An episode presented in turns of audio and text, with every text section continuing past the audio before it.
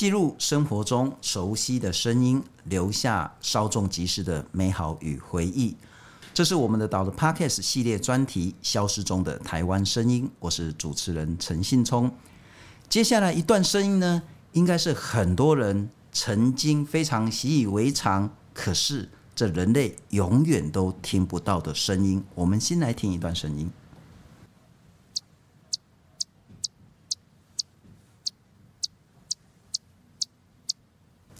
这是黄金蝙蝠发出超音波，然后呢，透过回声定位，然后呢，我们所听到的声音，它透过回声定位呢，可以在天空中飞翔。我们现在的位置呢，是在云林水林追拿的这个黄金蝙蝠生态馆。欢迎台湾的蝙蝠侠黄金蝙蝠生态馆的馆长张恒嘉，馆长你好。哎，聪哥你好！哎，各位线上的朋友们，大家好！哦，你这个馆长比那个馆长虽然瘦一点，但是更厉害了哈！好，谢谢。那我先请教我，我刚刚讲这样有没有讲错？刚刚那一段声音呢，是黄金蝙蝠所发出的超音波声音啊。既然超音波，我怎么放得出来？怎么大家听得到？哎，基本上我们要如果要听见蝙蝠正常的回声定位叫声的话，多数的蝙蝠的它回声定位叫声都是在大概频率是在二十 K 赫兹以上。所以，我们是听不见的啊！你要让它能够听得见的话，基本上我们就要经透过那个仪器去给它做降频的动作。所以我们刚才听到的那个是蝙蝠的一个声音没有错，但是它是经过降频的，就是把它速度大概是放慢十倍。也就是说，它原本的那个最低频如果是在三四十 K 赫兹左右，那除以十左右，大概大概就是。速度就是放慢十倍，就就以后就是基本上就会变成就是比较大概三四 K 赫兹左右，那我们就变成听得见了。可是我们把它降频，当然那个节奏速度可以掌握，可是音质音色，我们如何去去做所谓的转译呢？诶、欸，这个其实转译的过程里面，它会有很多不一样的一些方法啦，有的是用类似除法，或者说声音把它就是。你也可以把它就是放慢十倍，放慢二十倍，甚至你也可以把它弄得更快。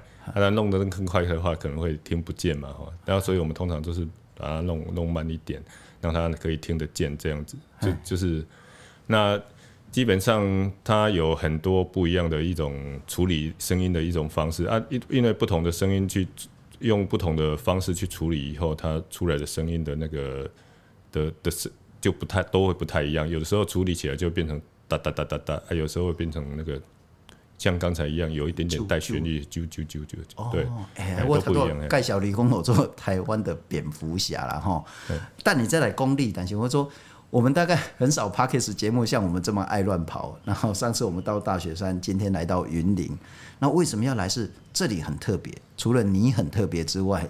这个地点呢，是台湾刚刚讲黄金蝙蝠，其实应该叫金黄鼠耳蝠啊，金黄金黄鼠耳蝠就黄金蝙蝠，最重要的是那边混林这的所在。嗯，那其实这种金黄鼠耳蝠，它在全世界大概是从这个种啊，它的一个模式标本是在尼泊尔发现的，所以大概是从那个阿富汗。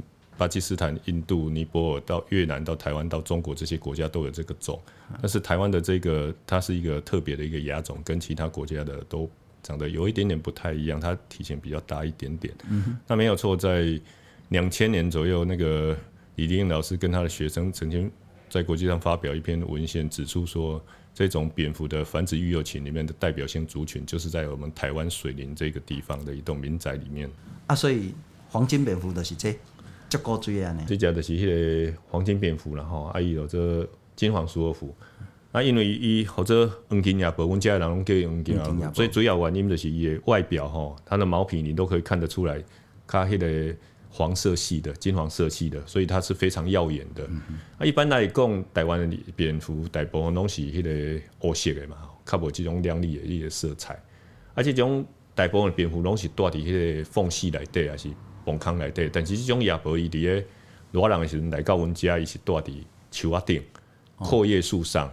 哎，啊，阮遮有大概有七八十种树啊，去去我找着讲伊会去住伫个树仔顶啊。尤其是我们这住家的后院的一些懒人树啦，还是迄、那个，还是迄个水黄皮啦，还是迄、那个迄、嗯、个玉兰花种树啊，伊拢做爱住伫悬顶的吼。这是黄金蝙蝠。啊，你会使看伊诶迄个有耳仔啦吼，其实参咱共款，咱嘛拢有耳仔，啊伊内底有即个耳珠啦吼，啊伊嘛有目睭，啊伊目睭拢较细锐一点，啊有鼻仔，啊有啊有喙，啊伊诶发超音波诶时阵，伊是对伊个喙发出超音波诶。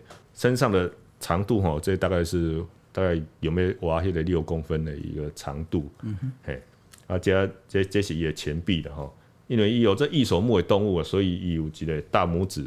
所以蝙蝠咱会使讲伊是种作战的生物，因为伊每天都在 FB 上比赞对，而且一次都比两个赞，然后就大拇指都这样。你那脸书欠人比赞的，你就起这个 不 偶啦 哈。对对，所以第一指、第二指、第三指、第四指、第五指这样子，每天都在比赞。啊，伊做特殊的所在就是每天也都倒掉嘛吼，倒掉都倒掉，但是倒掉拢无脑充血，这把是伊最厉害。啊，我看这则报道的啊，拢讲哦，你是迄个台湾蝙蝠侠。为了蝙蝠义无反顾，啊，本来做国小的老师，啊，落尾头路死掉，专心来顾蝙蝠，敢是啥物样？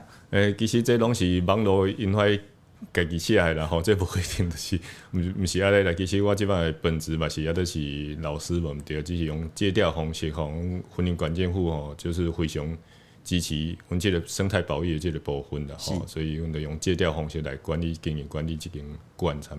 做即个黄金亚博的即个保育啊咧，嘿嘿嘿，哦，我昨甲阮祖囝讲讲，诶、欸，爸要去那个看那个蝙蝠哦，黄金蝙蝠，哎，就讲，哎呦，蝙蝠好可怕这样子，我就感觉奇怪吼，我自细汉的时阵，阮兜大侠嘛吼，那抬头一看，满天的蝙蝠，嗯，因为我年纪其实有点大了啦吼，但是这二三十年来，我几乎没有在都市，然后在傍晚的时候抬头一看可以看到蝙蝠。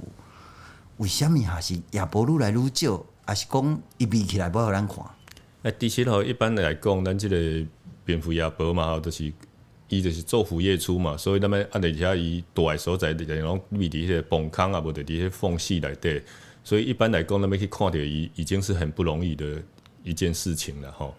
啊，再来就是讲，伊伊伊伊发出来的这个声音嘛是共款，伊发的大部分拢是超音波嘛，所以咱嘛是听袂到，所以看袂到。听袂到，然后再加上它是昼伏夜出，暗时出来，所以一般而言，咱拢对来对，诶、欸，对这种生物，咱会感觉做心比诶啊，所以年代的我们会对它有很多一些迷失啊、遐想或者是幻想。它白天不出来，欸、白天几乎都不出来，对。那个晚上出来吸血这样子，啊，所以我们就会认为，就是说它就是常常会跟排米啊放在一起的，因为排米啊，那那来看西洋片啊，对啊，对啊，那东西吸血鬼啊、德古拉这款呢，哎对。哦，等一下，蝙蝠会不会吸血？哎，其实啦，全世界一千四百五十几种夜婆来对哦，只有三种夜婆会真正去做吸血这样子。啊，这这三种其实是生活在中南美洲，所以那么没免过度害怕。台湾的夜婆没数会。台湾的蝙蝠三十八种来对，几乎呃、欸、完全没有任何一种会吸血的，几乎都是以吃那个鸭啦，还是暗暗时那些蠓啊，或者是一些水果花蜜。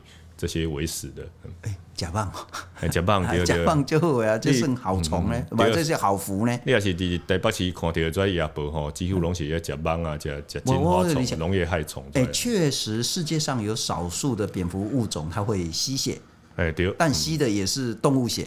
绝大部分吸的都是动物的血。啊，刚好在树懒会有吸血、吸人血蝙蝠就。诶，不小心的话，它你如果是过度放牧或者是过度采矿进入它的一些原始的栖地的时候，嗯，啊，你的一直走落伊的厝的附近啊，爱得得在动这。那个野生动物的爱的得来输啊，对啊，伊来分搞不好他都分不太清楚，你到底是人还是迄个。还是讲人讲遐乖，伊要甲你输，你就乖乖好。因为有出来放牧还是开矿人去迄个所在，迄个深山哪来的时阵，伊都无爱用盲导啊，无无爱住伫厝的内底啊，啊，就随地著去去去去。去倒来的困啊！但是这是中南美，在中南美洲少数，而极其少数，极其少数。啊，咱台湾的，阮讲迄蜜婆啦，阮其实台北拢讲蜜婆，啊嘛有人讲夜婆，夜婆拢有人讲，讲蝙蝠，人讲蝙蝠啦吼，凊彩啦，都是知影迄个物件啦吼。是。所以台湾无吸血蝙蝠这个代志。无啦无啦，大部分拢食蠓啊较济。嘛无吸人血嘛，无吸动物血。无啦。啊，拢干那食蠓啊？诶，讲我食龟记嘛吼。诶，有有台湾有三种夜婆吼，伊是会食果子参迄个花蜜为食的，但是这三种加起来数量可能无够三百只。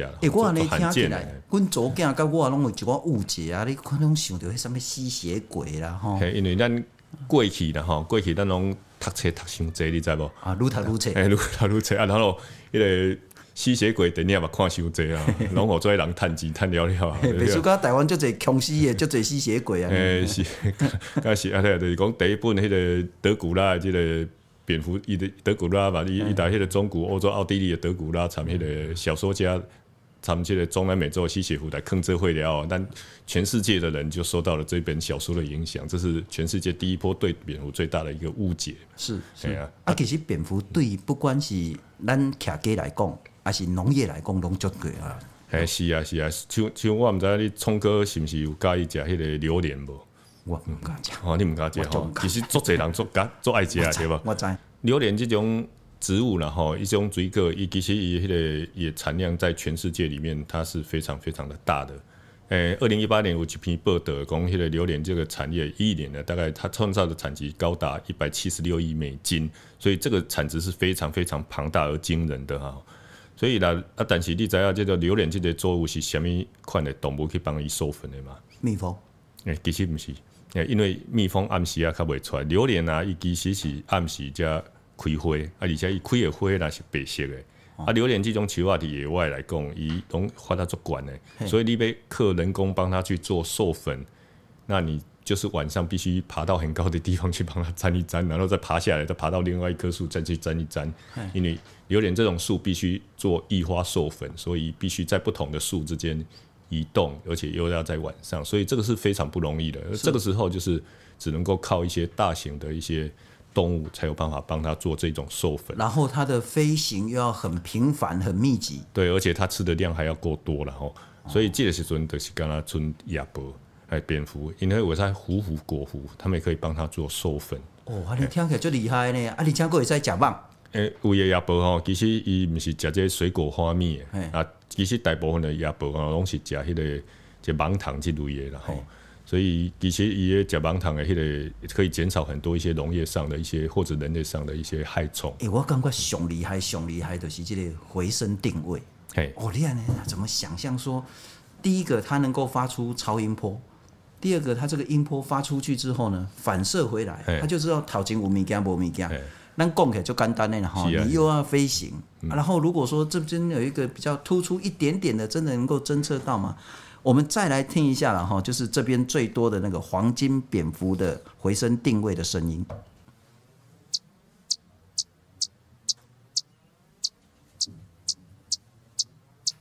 这嘛是降频转译之后了，嘿，对对对。伊就有在条讲头前有物件无物件，对，像这样自由飞翔。诶、欸，对，因为基本上伊的食虫性的蝙蝠来讲，伊拢会发迄个回声定位超音波的这个声音来侦测环境，嗯，然后让他知道说他目前就是前方啊有哪些东西，有哪些障碍物，或者是说有哪些虫正在移动当中。他倘若没有这些本能的话，他其实是很难能够从阴暗的环境里面去获取它的一个猎物，然后，嗯，嘿。所以这是也种本能的哈。啊，无来给我听一段。啊，这其实啥东西你提供给我们的，然后感谢馆长。谢谢馆长。我咱正经仔细聊，我们听给蝙蝠的声音。我们来听听另外一个，这个是叫做豹尾果蝠。哎，抱着尾巴。哎，这是国国国国外一种亚伯。一般咱人讲食水果花蜜的亚伯吼，其实伊是拢未发回声定位、超音波回声定位，但是伫迄个这一属的。就是中国服这一属的蝙蝠，然后，诶、欸，在它有摘掉回声定位，对，因为伊住伫崩坑内底。诶、欸，但是我感觉这回声定位这声不离啊好听，咱来听看觅吼。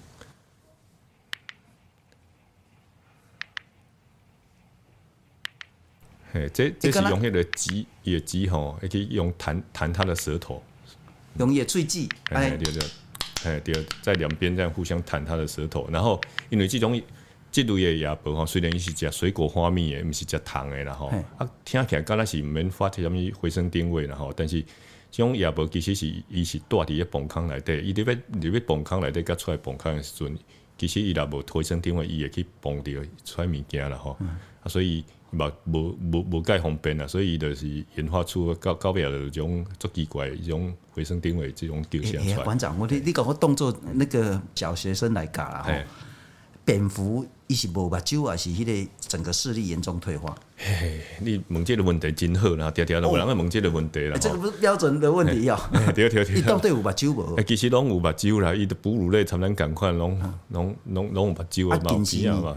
其实伊是对有些颜色哈，它的区变的方式跟我们不太一样，有些它是。绝大部分的蝙蝠，我们看在我们人类的眼光来讲的话，它是有点像色盲这样子。但是有些蝙蝠它却看得见那种紫外线，嘿，那所以基本上它的那个视力呢，呃，会使阿咧讲，然后讲追个花蜜也在蝙蝠，因为必须靠它的眼睛去找那些找那些食物，所以基本上啊，它也不能够视力坏到哪边去。那食虫性的蝙蝠一点点你要暗起来对，我我。暗蒙蒙的环境来对去去做猎食，但是其实它还是有一些势力残存的一些势力哈。啊，无伊其实因为在远方做定位的时候，因为它发超音波的话，它的频率是很高的，所以它可以测侦测到的这个范围一定会相对的就是比较短。嗯、所以比较远程的定位的时候，它还是必须靠它的眼睛去做定位的。嗯哼，所以啊，我来听一下叫做中伏觅食。中孚应该就是食棒糖的呀，伊嘛是食棒糖的，对对，爱较大只一点嘛。诶，我啥拢无了吼，所以有诶，迄个蝙蝠伊是用喙发出超音波，嘿，啊，有用鼻啊，嘿，对，啊，伊若用喙发出超音波，伊是要咱哪发超音波哪食棒糖，嘿，你说假死嘛？这个问题做好对，通常伊得随带合落啦，嘿，哦，对，随带。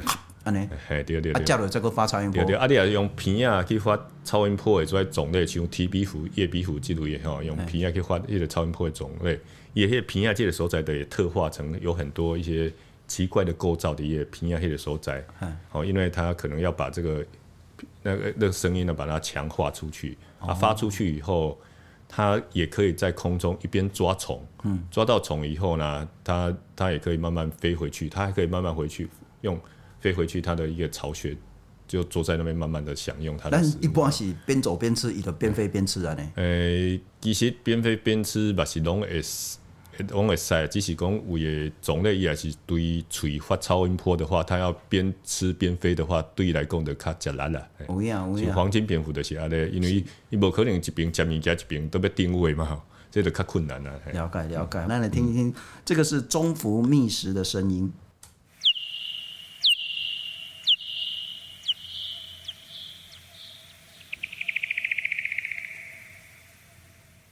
馆长，像这个，啾啾，啊咯，老贝，对对对对对对，头前迄部，头前迄个或者搜索器，就是啾啾啾啾啾，就是它每一个间隔就是都差不多的，每一个每一个叫声之间都差不了多少的。嘿这个是它在在搜索环境里面有什么样一些障碍物或者有什么食物。嘿然后后来啊，它有一些声音就变成比较密集，就啾啾啾啾啾啾啾啾啾啾啾啊。啊，中中间呢，大概就是属于破近期，就是越来越接近那个昆虫的时候，它必须发出比较时间间隔比较短的一些叫声，它去搜索这个猎物到底是在它的哪一个方向、哪一个角度，大概有多大、有的多小，到底有多近了。啊，到最后有一个，失掉啊，失掉啊，对，大概就是这个声音了。失掉了还带点母声啊。赶紧吞落了，伊就 慢慢慢慢来，就都慢慢来都恢复迄个搜索迄种声。哦，那个听起来这是来就趣味啊！吼，这叫做中孚，中孚就是伊个咖啡色的。诶，对，较较好我咖啡色的，对。我咖啡色的棕色的蝙蝠，诶，棕色的蝙蝠，对。伊这个觅食的声，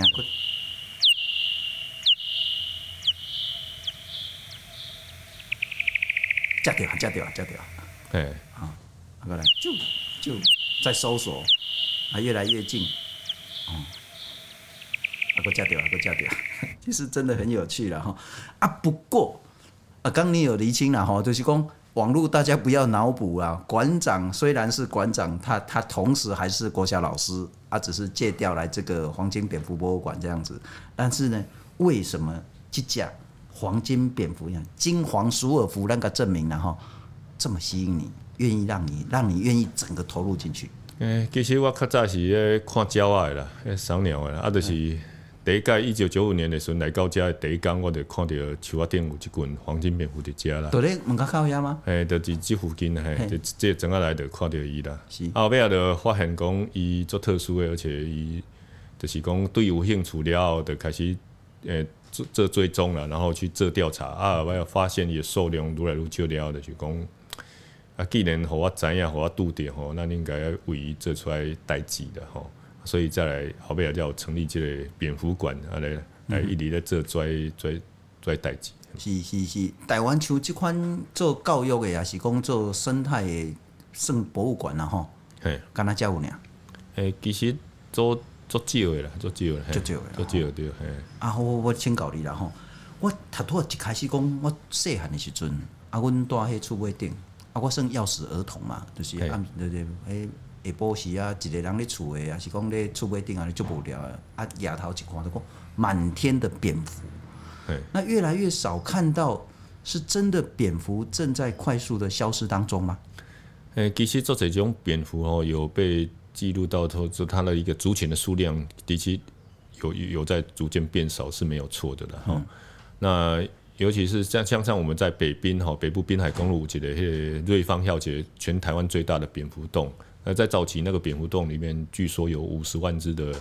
折翅蝠这一类的蝙蝠跟其他蝙蝠混在一起，就是住在那个洞里面。那最近这几年大概就是只有大概一二十万只这样子。嗯哼。那这些，那像我们在做研究的这个黄金蝙蝠，以过去这种树栖的族群最大的一个族群，在在二零一二年的时候，在北港糖厂这个地方，过去它曾经有一百五十几只，一百五十五只，但是在二零大概就是大概零。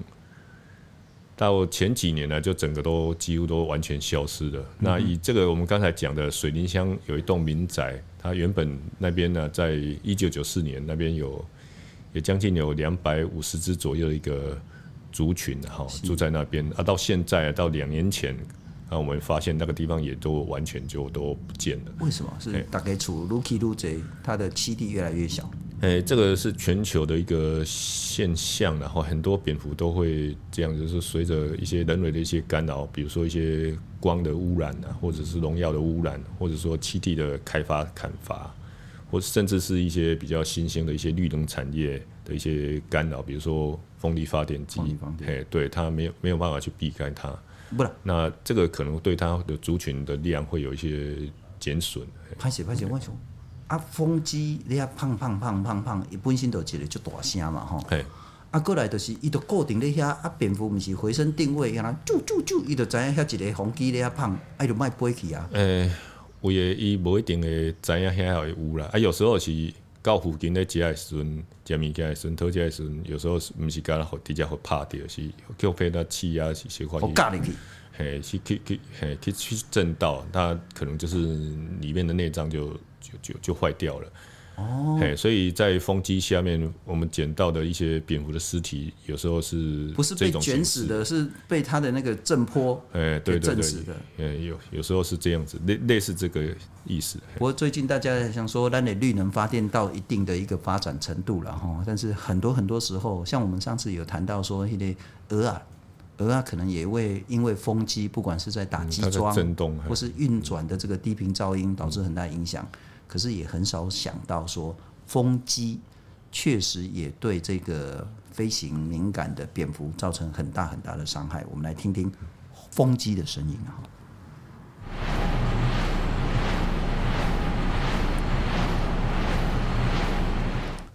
这就是风机在动的时候，其实就大声。整个都市的开发恐怕很难说，呃，有什么样大的改变。是，可是农药我们可以减少很多。农药对蝙蝠也很大的伤害。嗯，阿哥来的是讲风机的部分，阿今嘛大概被发展绿能，我们有办法改善整个环境吗？其实，如果风机业者他愿意的话，他可以在一些蝙蝠活动的一些高峰期，他做一些降转的一些，把它的那个就是就是就是你发电的过程里面，它就是可以减少一点点发电的时间，比如说在蝙蝠就是晨昏出没的那个高峰期的时候，把它。降载就是不要让它转，那这个是可以减减少它一点点的发电，可是对整个蝙蝠的入侵来讲，可能会帮助蛮大的。嗯欸。国外有很多这方面的一些例子哈。啊，我最近台湾也有一些学者一直在讲这些事情。啊，馆长给我们比较正确重要的资讯，像咱今嘛是十二位嘛哈，那我会说，哎呀，现在有没有蝙蝠、黄金蝙蝠可以看？你说现在不是莫丢西呀？嗯，所以蝙蝠在呃比较大的活动或者是繁殖，特定季节是什么时候？其实大部分的蝙蝠都会是在春夏之间繁殖，然后在冬天呢、因为就是蝙蝠，它基本上很多种蝙蝠，它都会进入冬眠的状况，所以在冬天的时候不太容易发现蝙蝠的一个踪迹。OK，那你最容易发现蝙蝠的踪迹的时候，永远都是在春天、夏天比较多。所以，如果风力发电的业者或是台电或政府呢，为了要保护蝙蝠，其实在蝙蝠比较活动频繁的地区，在这个季节，大家小心一点，降低一下发电的这个量。时间呢，套炸加黄昏，尾暗嘛时阵。嘿，就是因为蝙蝠的活动的高峰期，其实是在就是入夜以后的一两个小时，跟那个清晨的时候的那一两个小时比较多。那根据我朋友何英义博士的一个呃一个广泛性的调查，他发现说，在风力发电机的这附近的一些蝙蝠的损伤是在秋天的时候，它它的种类跟数量都是蛮多的哈。所以，倘若我们可以是在春夏秋这些这些时期哈，就是。倘若我们知道说那边的透过监测以后知道那边的一些蝙蝠的活动的一个状况的话，那我们可以适时的去调整它的一个转速，甚至让它暂时停止。那这个对很多一些野生动物来讲，可能都是一件好事。我看我们的岛之前也有报道过，像是如果说那个一般的私人土地，它刚好就位在那个蝙蝠洞的这个出入口的那边。嗯然后你们这些爱护蝙蝠的人士对讲啊，不会使协调的，然后你的资材市的卖港企业门卡靠，你去较边啊，啊是讲你家里的农作物，你就尽量不要撒农药。那也许透过其他的合作的方式，可以跟他沟通。啊，咱敢有在调甲，比如讲恁混林、中华，今嘛风机发展的很多，特定的区域是蝙蝠最频繁出入的地方，我们可以具体掌握吗？诶、其实。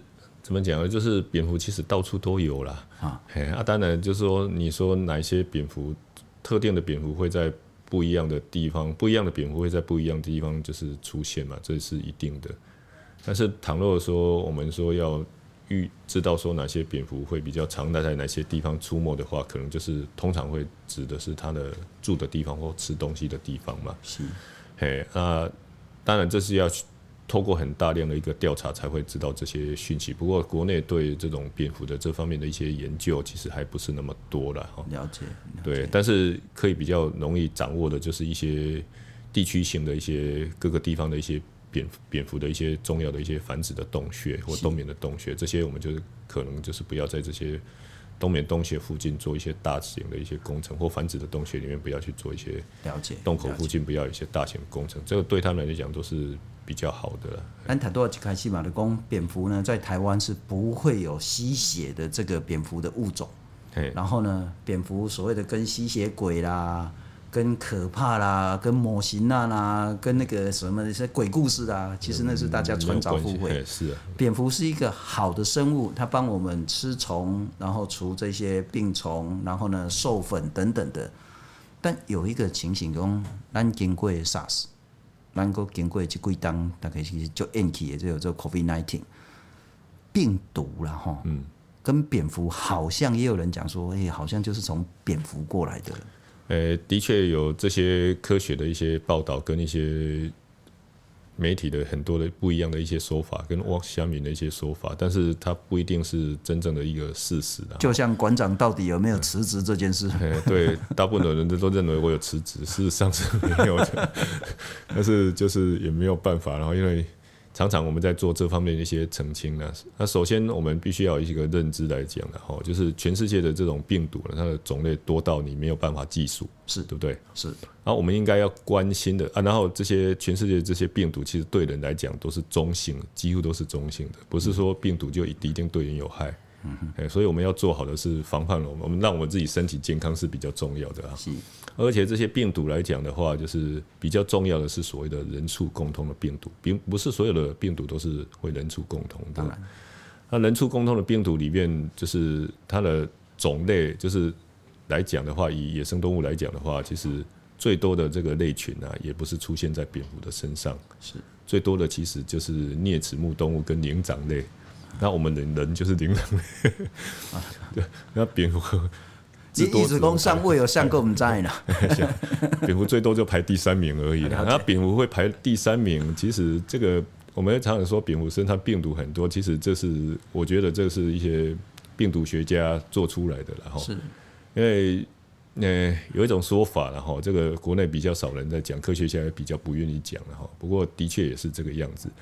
就是说，其实很多病毒学家他喜欢找蝙蝠开刀做研究。那为什么病毒学家喜欢找蝙蝠做研究？因为它能够短时间之内大量取得它的样本。就是说，我们知道蝙蝠它都很容易取得这个样本，跟其他野生动物比起来是这个样子的话，那今天的我如果是一个流行病学的一个学家，我是做病毒的学家，我在野生动物山上，我现在去猜测哪种野生动物身上。有一些新兴的病毒的话，那我当然第一个想要找的对象就是好处理的对象嘛，对啊，所以很多人都会以为蝙蝠身上真的就是有那么多种病毒。我觉得这些在在先在在前提上来讲，我们必须做这方面的一些厘清。换句话说，蝙蝠真的承载太多的污名了哈。大概对于也惊啊、行气功能，我们自己不知道的或者是害怕的东西，通通灌到他的脸那个身上。哎，对，甚至就是我们就是对岸的国家中国，他也把他说认为就是蝙蝠引起的嘛。我就离开有话好说之后，到我们的岛之前，我自己环岛，环到你们云林彰化的时候啊，我去一间庙诶，你遐休困。啊！我咧庙顶遐看看看，哎呦，光头白日，一只蜜蜂，咧我门口，诶、欸，面头前安尼行一个行一个，啊，应该敢若受伤啦吼，那可能是很小的那个幼蝠，啊，不太会飞，掉下来。啊，我来讲，到底在我面前，我要叫救他不救啊？我要怎么救啊？我一个人在庙前面，啊，是能怎么样？我跟你忏悔，我后来就走掉。好，那请请问一下馆长。假设同样的事情发生在别人身上，或是我再次遇到，我可以怎么做？看到一只落难的蝙蝠，嗯，其实在台湾啊，是等有一些掉下来的蝙蝠，然后这个时间点如果是落在夏天的五六，呃，大概是六月、七月到七月中这段时间的话，那你碰到的蝙蝠可能就是刚新出生的这些东亚家蝠，这些，嗯啊，也有可能它刚好正在学飞的阶段。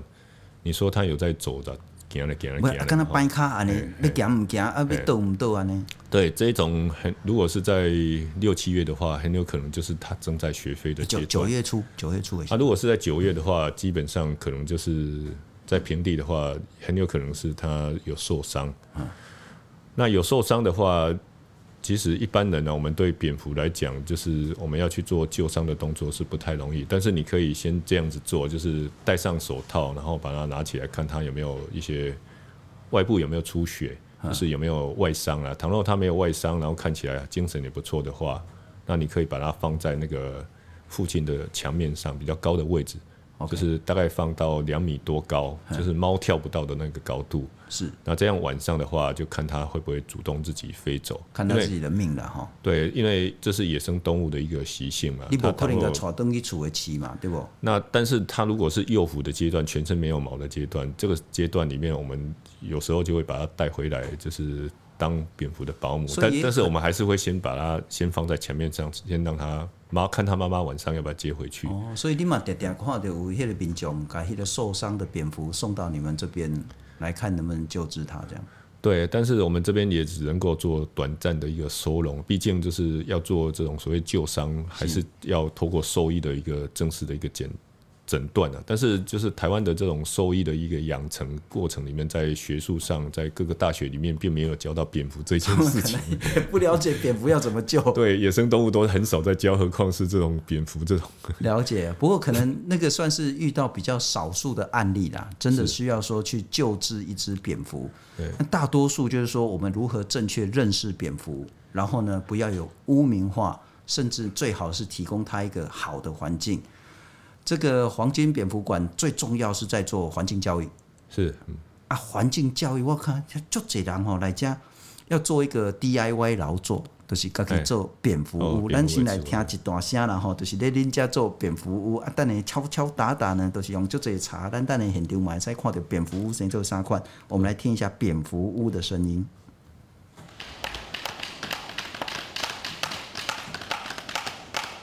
就这样飞进来，爬爬爬爬进去里面，然后之后就会这样子倒掉，在里面倒掉。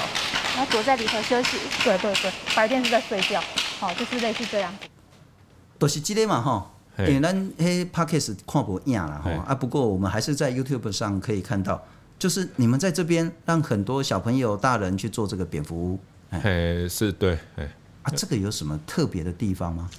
诶、我们这边有大概有二十种左右的一个蝙蝠，然后我做这个蝙蝠也大概有二十年以上的时间了。当初我开始在这也不会出吼，蝙蝠主要是要有黄金蝙蝠多，啊，这个二十当鬼啊吼，黄金蝙蝠拢不爱多，啊，这个其他十几种也不，台湾的蝙蝠都住到我设计的这个蝙蝠屋里面，所以你这是蝙蝠界豪宅的对了哈。诶、欸，还有更大间的，我们这边。还有更大间规栋老厝的屋，哦，这算特房，嘿，这算特房啊，对。啊，这特别的所在是啥？诶、欸，这有台这几个迄个斜的这个屋顶了吼，我可以给你看一下吼。诶，伫个设计上吼，或者咱们当地的木工了，这几个斜屋顶啊，这这这这里厝顶主要是防水，哦、嗯，这个或者四隔间可掀门款的。那我有的都另外这几个内底有四个隔间的吼，四个隔间啊。呀，坑底不更换的时候，在内底会形成不一样的一个微气候。那蝙蝠可以按照它生理上的一些需求去住在不一样的地方，可以住到里面去。它可以甚至在可以在可以可以在里面呢、啊、谈恋爱啊、打屁啊，或者说聊天啊，或者是生小孩都可以。嗯，嘿，啊，这种蝙蝠在台湾目前有十，我刚刚有讲十三种蝙蝠住到里面去，这也算是一个亚洲的一个记录了哦。嘿。啊是啊，那你上介意、上重视的这个黄金蝙蝠不会太多。后尾我再这样哦，我们要给这些蝙蝠的一个最重要的一个这个住的这个蝙蝠啊，其实就是大自然，我们的母亲呢。我们要维护好我们的大自然，其实就不需要那么多的一个蝙蝠屋了。这蝙蝠有时候是不得不的一个。作为了，比如说在做一些生态补偿了哈。是，当然现在已经越来越多的一些老师啦或教职人员，然后他来做环境教育或者是食农教育的一个结合，当然也是不错的哈。是啊，甚至有人就是在国外，其实也有人做大型、超大型的蝙蝠屋，在湄公河中下游，嗯哼，他们甚至就直接在那边养蝙蝠，然后收他的大便来卖。哎，真的是这样，在越南、柬埔寨有一百多个农户，他就是做很大型、超大型的。蝙蝠屋就是在一些蒲葵树上放了很多蒲葵叶，嗯，然后让蝙蝠住到里面去，啊，一住就是几千只这样子，啊，每天去收它的大便，去当有机鸡肥去卖。啊，加在咱今日是录 Podcast，不是录迄个现主席，现主席，那录现主席，咱得才食迄个，你就会叫我 食叶明砂，大便夜明砂。其实食迄嘛无，《本草纲目》内底有记载讲，迄个蝙蝠诶食虫性蝙蝠诶迄个大便呢，是来处理这夜明砂，就是一种清肝明目解毒的一个中药材。我是有吃过了哈，但是嗯，我现在还是眼睛还是不是很好。不过那就是认识蝙蝠了哈，但是我们有一段。好像是蝙蝠唯一，我们不用降频转译的方式，我们就可以听到蝙蝠的声音。这个是汤氏无尾果蝠，是假规矩的这个秘宝了。这等于是那个超音波的声咯。这境界就是讲，咱若注意听，咱人的耳孔都听有，咱来听看嘛吼。